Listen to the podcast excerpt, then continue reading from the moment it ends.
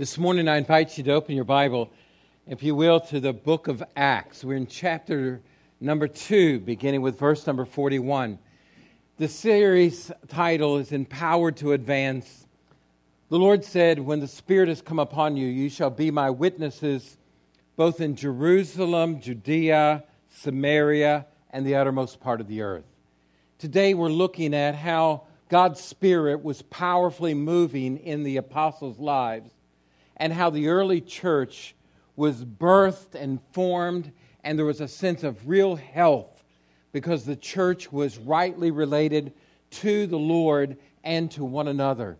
The church was flourishing in its new birth. There was excitement and joy, the power of the Spirit, miracles and wonders, and a sense of great awe and expectancy was in the church.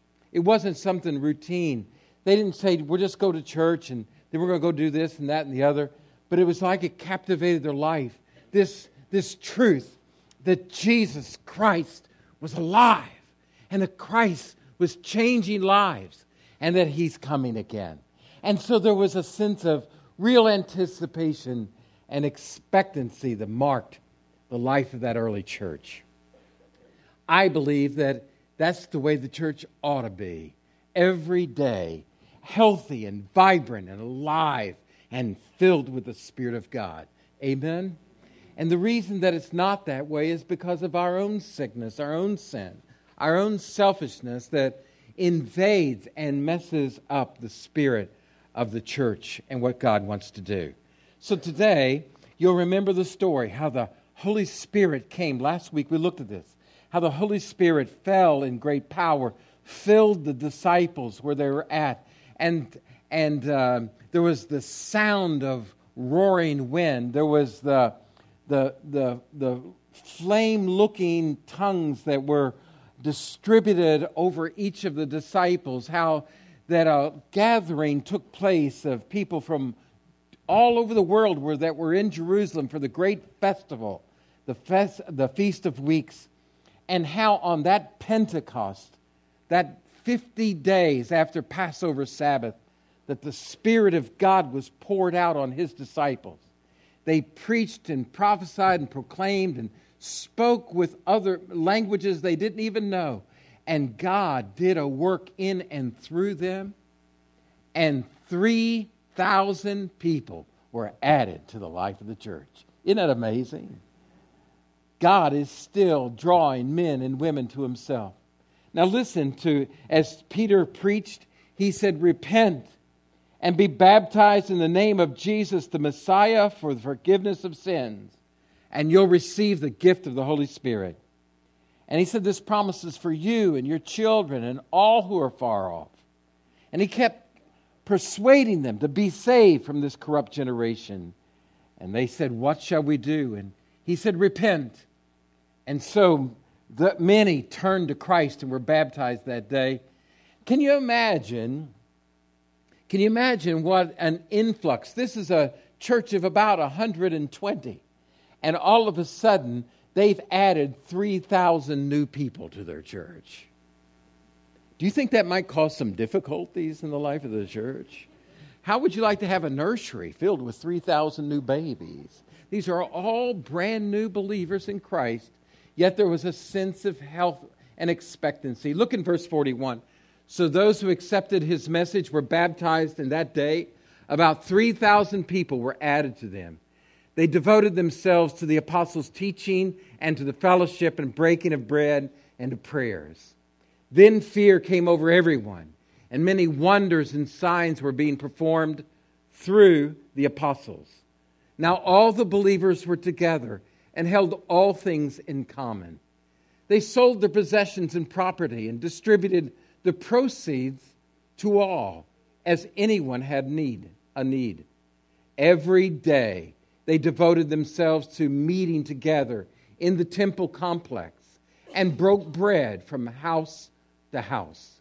They ate their food with joyful and humble attitude, praising God and having favor with all the people and every day the Lord added to them those who were being saved. Amen. Father in heaven, as we read about this early church, a church that was healthy, on fire, and filled with your spirit. Father, our prayer is do it again. Do it again in us. In Jesus' name, amen. What are some characteristics of this healthy church?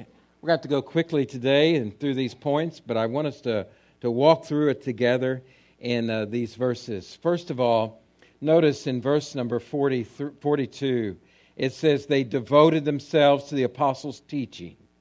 And so the first thing I would say about this church is it was a learning church. They devoted themselves to the apostles' teaching. They were serious about learning to stu- they were serious about studying the word.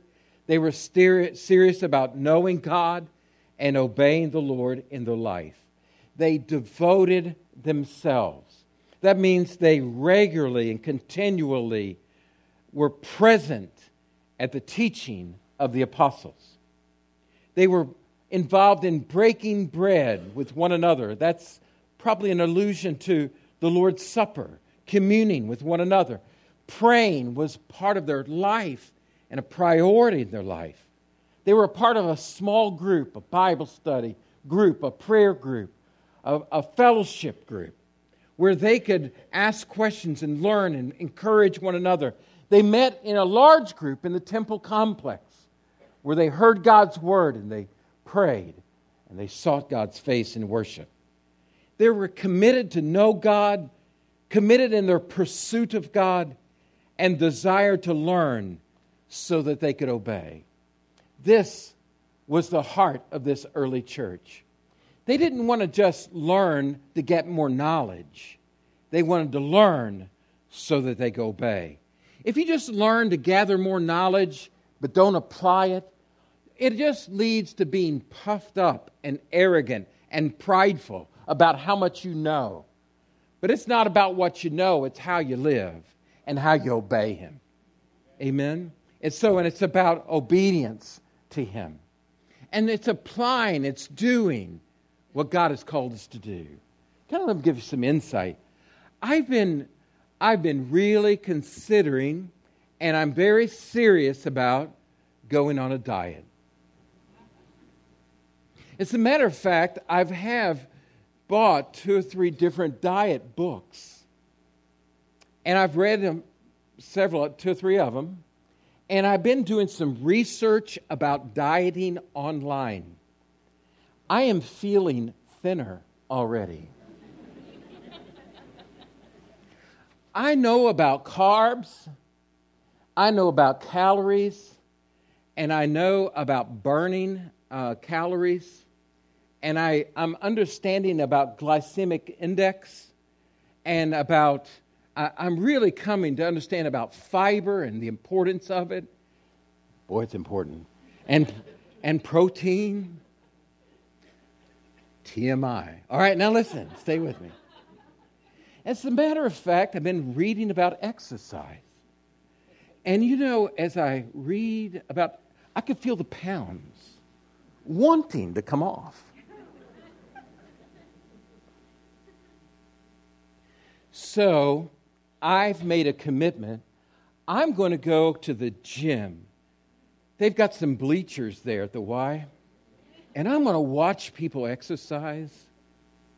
And I think that will help me.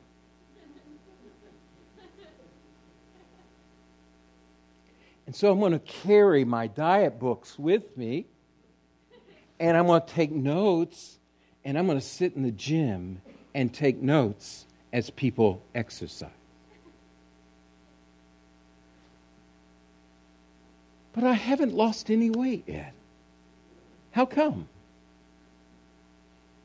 Well, I'm still eating the same way. You know what? Did anybody ever used to watch that Biggest Loser show? Well, I love that show. I, I get sucked into that one and the 600 pound life. I'm watching this show. And I'm eating nachos and watching the show. But I'm not losing any weight. Anybody identify with what I'm talking about? Folks, devoted means they were committed and they were submissive and they were yielding to the teaching and instruction of the apostles on how to live this Christian life. They were committed to a community of faith where God could do a transforming and an ongoing transformational work in their life. Folks, this is a devotion that we must have in our life. What were they devoted to? The apostles' teaching. This is not in the notes, but what do you think that the apostles were teaching them? I think the apostles were teaching them who was Jesus. They were re- teaching them who he was. They were teaching them about what did he do. They were teaching them about how Jesus lived his life. They were teaching them about what Jesus taught us. He, what he taught us about the kingdom, what he taught us about the law, what he taught, told us about repentance, what he taught us about real righteousness, what he taught us about real relationships with God and with one another. They were teaching what Jesus had taught them. They were sharing what Christ had shared with them. They were talking about how did they follow Jesus and how Jesus changed their life. He was, they were teaching them how they could follow Jesus too as they followed and became a part of the community, how they could please Jesus. It was all about Jesus and teaching. God's word teaches us how to rightly walk with God. Amen. Some scripture verses Psalm 119, verse number 9. How can a young man keep his way pure? By keeping your word. I have sought you. How? With all of my heart. Don't let me wander from your commands. I've treasured your word in my heart. Why? So that I may not sin against you. Lord, may you be praised. Teach me your statutes. With my lips I proclaim all the judgments from your, my, your mouth.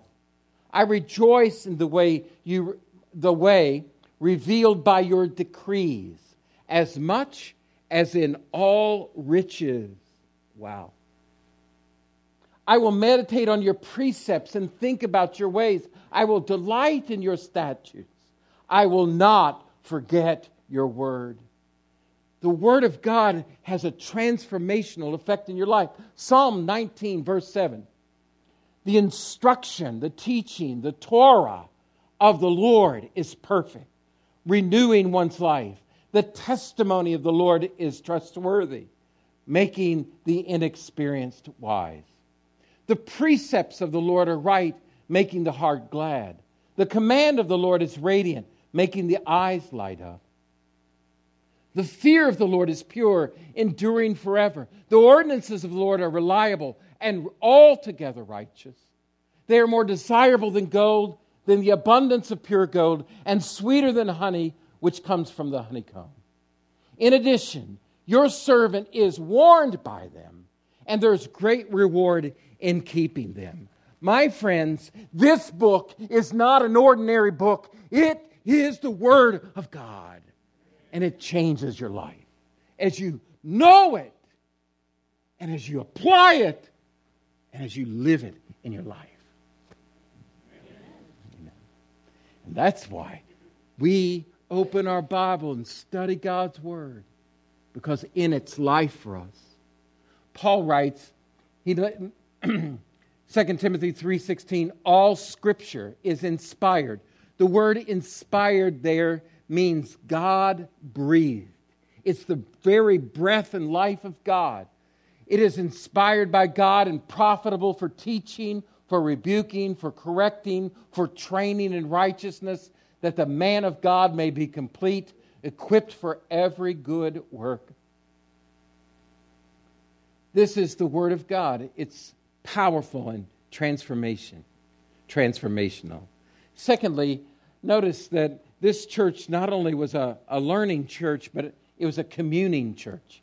They spent to time together. They devoted themselves to meeting together in the temple complex and broke bread from house to house.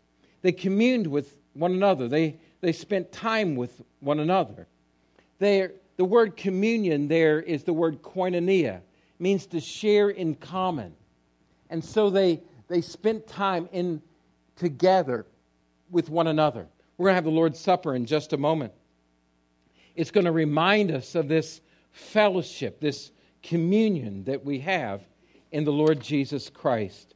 It says that they broke bread together. That, that's, uh, that's hinting at the fellowship, the communion that we. In Baptist life, we're not, we use the word fellowship a lot. But for Baptists and evangelicals generally, fellowship is code for food. Right? I mean, Luke, if I say, Luke, hey, why don't you come over to the house? We'll have some fellowship. He's expecting food. right? But it's more than that. One little boy was asking, one, uh, somebody said, Can you tell me what fellowship means? And the little guy said, Well, I guess two fellows are in a ship. And so, uh, well, you know, it's kind of like that. Two fellows are in a ship, and they go up together and they go down together, and they're headed the same direction, going the same place. And you know what? That's what fellowship and communion is. We're together, we're part of the body of Christ, and we're going where God wants us to go, doing what He's called us to do. We're communing with one another. Look with me, 1 Corinthians chapter 10. The cup of blessing, the word blessing there is the word Eucharist, all right? So the cup of blessing that we give thanks for, it is, is it not a sharing? That's the word communion. That's why we call it communion or Lord's Supper, someplace Eucharist. It is it's, it's blessing, it's thanksgiving, it's sharing. The bread that we break, is it not a sharing in the body of Christ? We're having fellowship as a body as we break bread together. Because there's one bread, and we who are many are one body, for all of us share in one bread. Now, today, you're going to take a little piece of bread.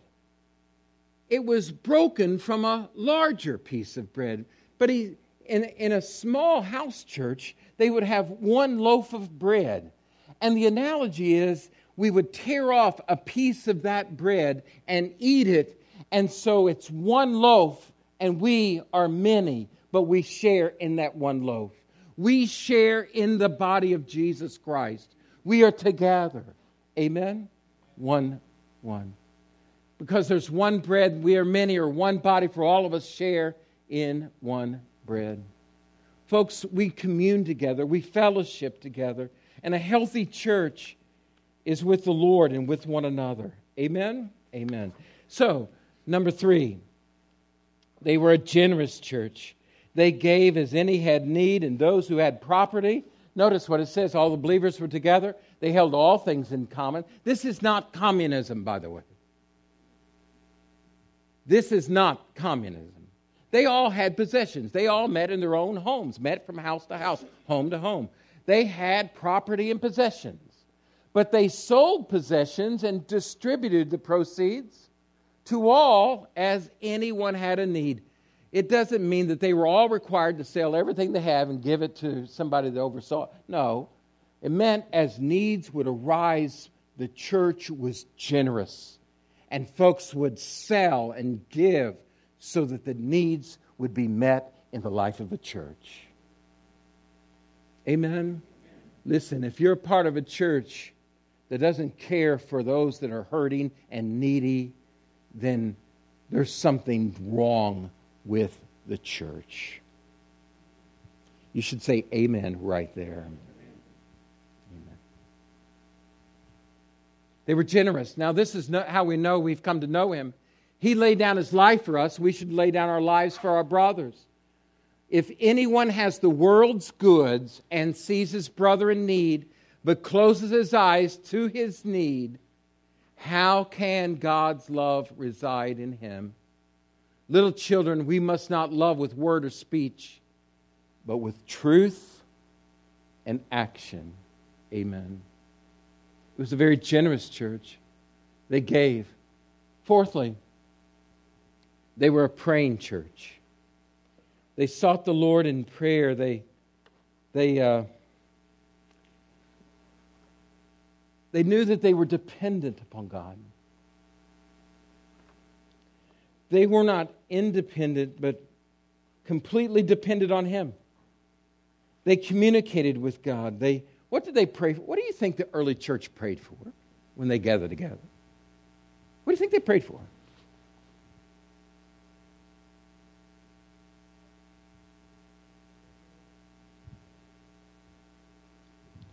Do you think they prayed? Do you think that the priority of their prayer was, God, help me close this business deal this week? Was that it? God, help me to be successful so I can buy that brand new car that I want? What do you think they prayed? Jesus Christ had just risen from the dead. Jesus Christ had just ascended into heaven. The Spirit of God had just fallen upon them. They'd been gloriously saved by the power of God. What do you think they're praying for?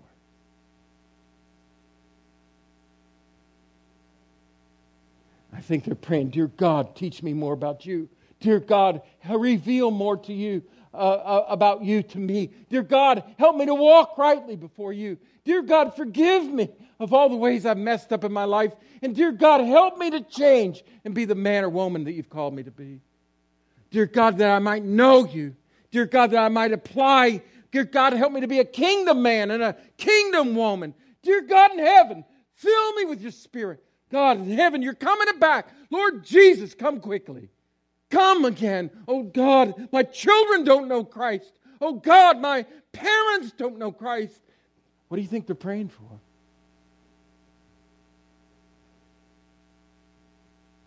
So much of Western evangelical Christianity has become fluff.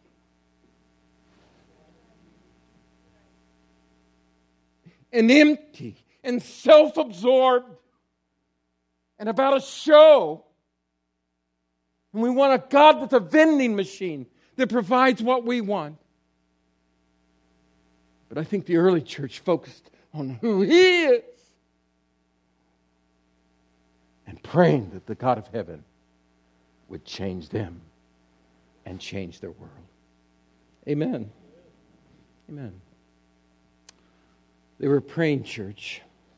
John 14, 13. Whatever you ask in my name, I will do it so that the Father may be glorified in the Son. If you ask me anything in my name, I will do it. What a great promise that Christ gave to his church. Amen.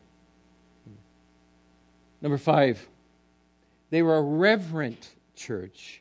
Then fear came over everyone a sense of awe and reverence, and many wonders and signs were being performed through the apostles. Powerful and amazing things were happening at the hands of the apostles. Miracles, the word there, wonders and signs, that's the same language used concerning the Lord Jesus himself. The Lord Jesus was still performing miracles, and he was doing it through the apostles. And the church was electric with awe and sense of reverence. We're not talking about stiff formality here. I heard about one young man, he he was so excited and so enthused, and he'd just given his life to Christ, and he was he, he, he just couldn't wait, and he came to church, and he was he just set up close to the front, and and when the choir sang, he said, "Amen, Amen," and then a somebody sang some special music and he said, Praise the Lord, hallelujah. And, and then the preacher got up to preach and he just read the scripture and he said, Preach on! And so one of the church members came and said, Sir, you're going to have to be quiet. He said, I'm sorry, I just can't help it. He says, I'm filled with the Spirit. He said, Well, you didn't get it here. And so, uh,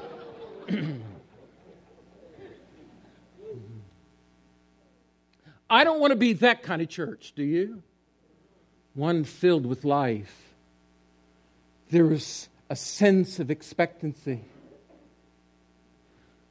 Paul said, let there be order and let there be priority in the way that you worship.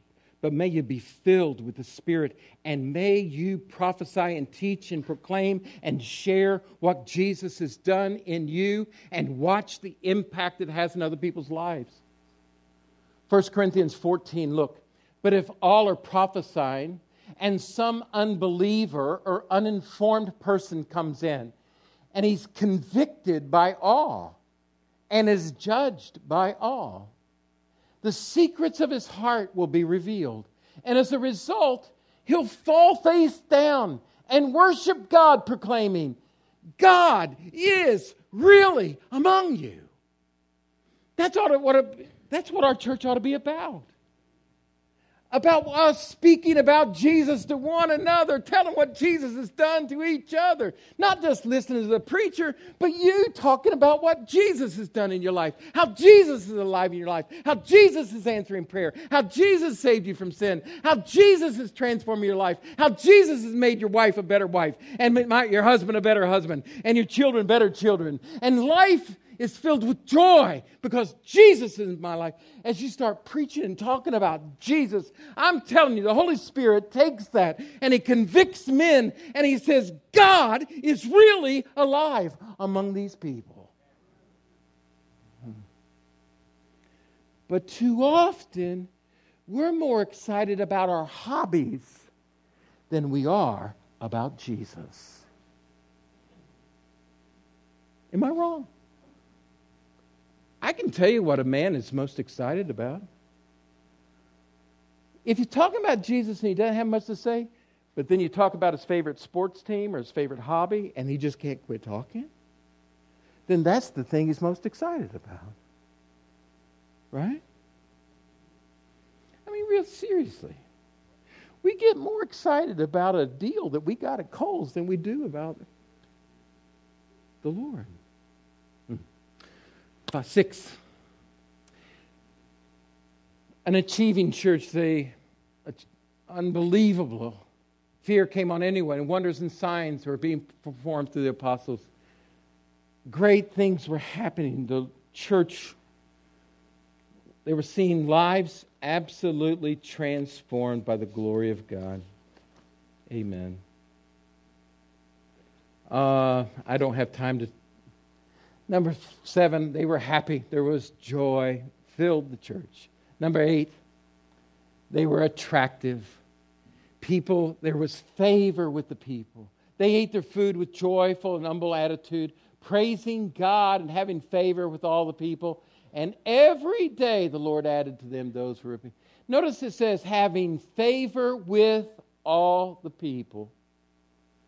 There was a sense of grace and favor that was on the people and among people. Philippians 2 1 says, If then there's any encouragement, any consolation of love, any fellowship with the Spirit, any affection and mercy, fulfill my joy by thinking the same way, having the same love, sharing the same feelings, focused on one goal following Jesus, knowing Him, serving one another.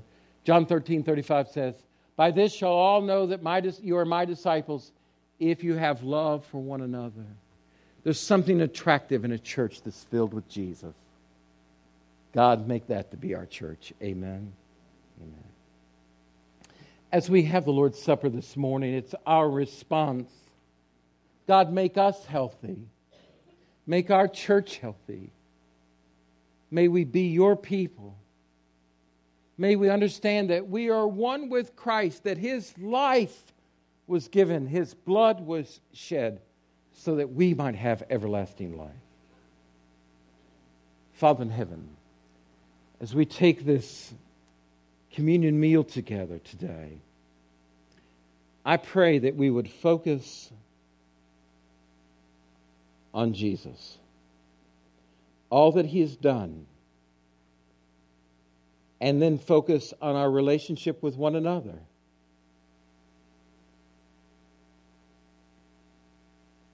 And then, Father, help us to think about the world that's lost that doesn't know Him. In Jesus' name, amen. Our deacons are coming now, and ushers are going to help you. The way we're going to do this today is we'll file by, and as we file by, we'll take the elements, both the juice and the cup, uh, the, the cup and the bread, and go back to our seat. And then in just a moment, we'll share those elements together. So we'll begin row by row. We'll start here at the front, just file by, and take the elements and come back. If you don't want to observe, that's fine. You can stay seated or just pass by.